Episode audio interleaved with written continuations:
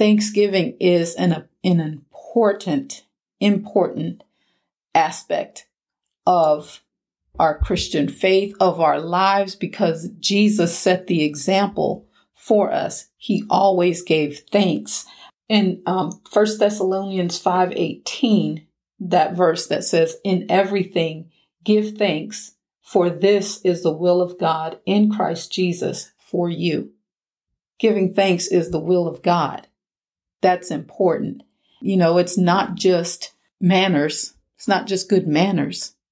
That's the will of God for us in Christ Jesus. Mm.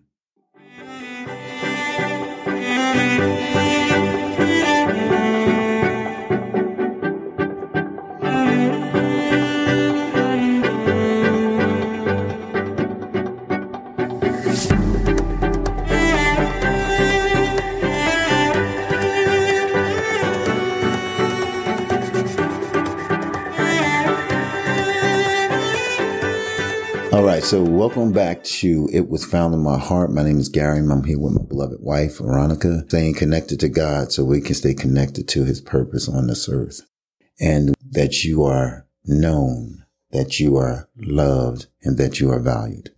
So God bless. We're still doing our line upon line series. We are in the book of John, chapter six.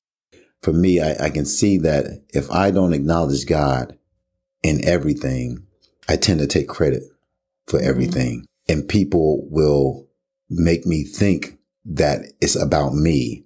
Mm-hmm. And by me saying, thank you, Lord, for this blessing, I'm keeping it to the point where he is the center of all that I have mm-hmm. and all that I do.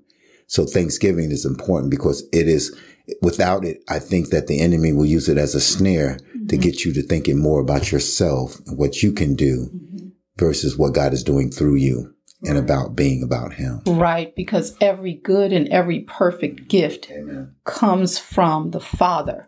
It comes down from the Father of lights. So we must give Him that honor, that praise, that thanksgiving. It belongs to Him. And I might add, you know, the fact that um, I'm not there. Mm-hmm.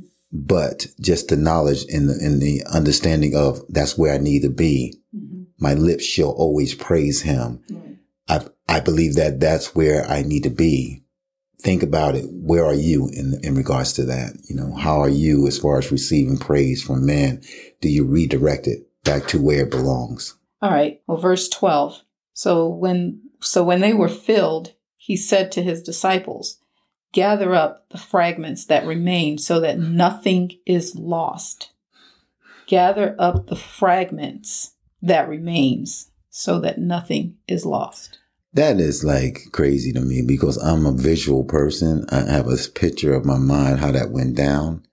And so I'm I'm looking because I know how you you know when you go to a buffet early days. I'm not saying we do it now, but in the early days when we want to get our money's worth, we'll sit down and eat and eat and eat, and then next thing you know, everybody's got that back on the on the back of the chair, leaning back because their belly has expanded. Mm-hmm. Can you imagine bellies expanded, getting everything that they wanted, being satisfied off of five loaves of bread and two mm-hmm. fish? Now, if I'm sitting there understanding this is the thankfulness of this whole thing is that I've just witnessed this amazing thing. Now I'm sitting there ah, that was so, so good. Or I'm saying, man, thank you, God. I don't know how you did that. That was amazing. Mm-hmm. I mean, my thoughts, hopefully, my thoughts would be on five loaves, two fish, and I'm, my belly hurt. Mm-hmm. You know, I'm, I'm, just saying is that that is amazing. So it, it, it goes along with what is your perspective of something that just happened? Do you begin to say, man, I just want to praise God for that because that was not of man, you know? Yeah. Yeah, exactly. And so in that verse, also, besides the fact that it's absolutely mind blowing that hmm. you you got fragments left off of two fish. And I don't know how big these fish were. Were they like whales or what? But you know, and but but besides that, Jesus, he's not about waste. Hmm. He told them, gather up those leftover fragments that nothing may be lost. So if he's not about waste, then we can be assured that whatever we give to him, whatever we give to him, it will not be lost. If we give him our problems, it's not going to be lost. We give him our the fruits of our labor, it's not going to be lost because he's not about waste. Mm. And also, it is the will of the Father who sent him that of all he's given him, he should lose nothing. Mm. So the Father's not about waste, but he says he will raise it up at the last day. And that, that's verse 39 down in, in the same chapter. And it's also the will of the Father who sent him that everyone who sees the Son and believes in him may have everlasting and he everlasting life, and he will raise him up at the last day. Again, nothing wasted. People are not wasted on God. It does not matter if we are fragments. He makes us whole. We are not wasted. Breadcrumbs are not wasted. Fish with bone or whatever, it's not wasted. God is just, He's just awesome. You know, I, I just really love this about the fragments. I, I love that. It's just, you know, as you were saying, nothing's lost. He's not wasting anything. And I was thinking about, you know, something I shared at church after coming back from New Jersey is that my brother was saying he was wasting away. What we find or see ourselves as broken and fragmented.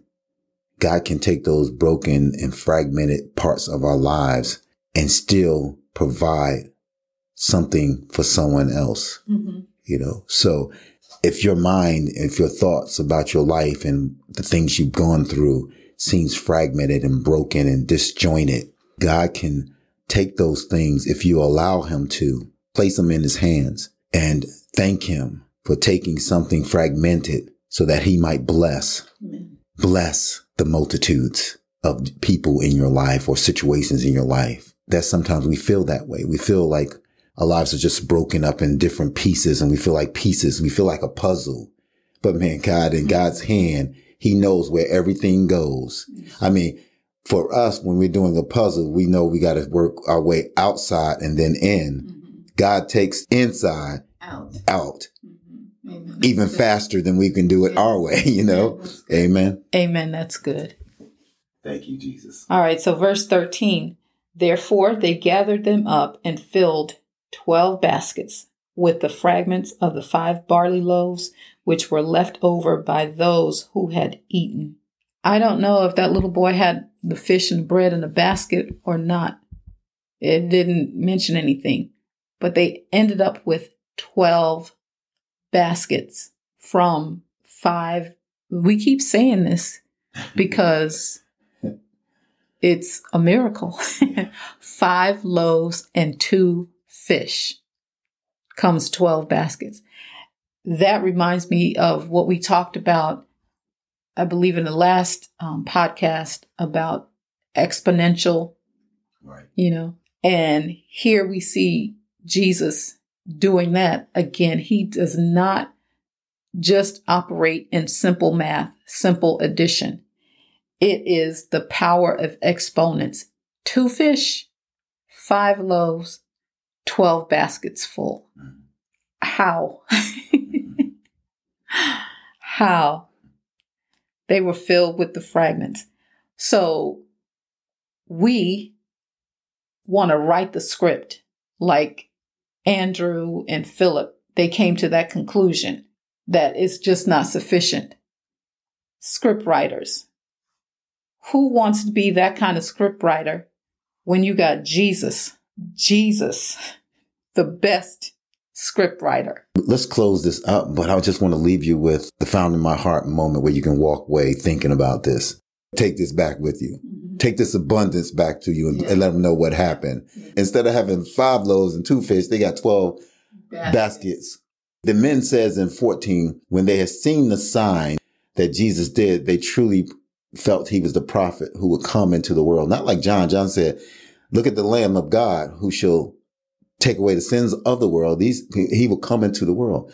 So now they see this guy and say, man. And then verse 15 says that Jesus perceived that they were about to come and take him by force to make him king. He departed again to the mountain by himself alone. Mm-hmm. And you had a point about uh, the mountain experience, right? In the in the beginning of the um, of the chapter, it talks about Jesus being on the mountains with his disciples. But in this verse, verse fifteen, it talks about him being on the mountain. He he went aside by himself, alone.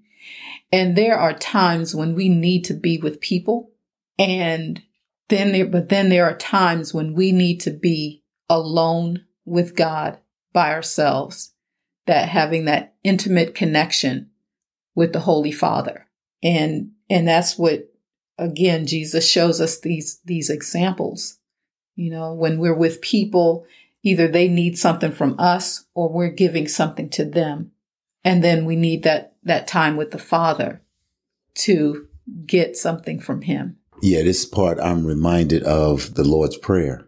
And when the Lord prayer, it says, lead us not into temptation, but deliver us from evil.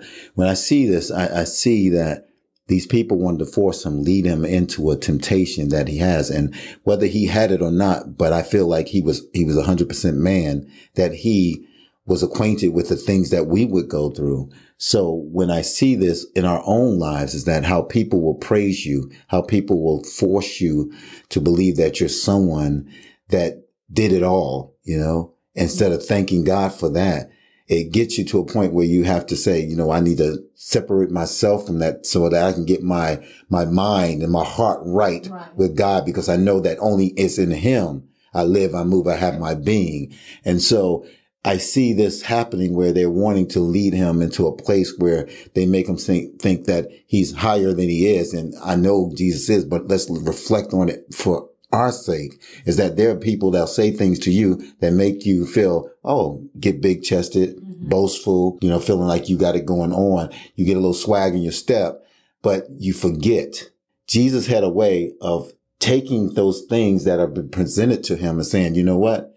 I'm going to the mountain to spend some time alone, mm-hmm. but me and my father, mm-hmm. so that my mind will stay fast on him, right. That I stay focused on him. Mm-hmm. And I think that in my own personal life, I have to re- remind myself constantly that nothing I have, nothing I can do is of my own doing, right. but it is coming from the father who are, who are in heaven, you know?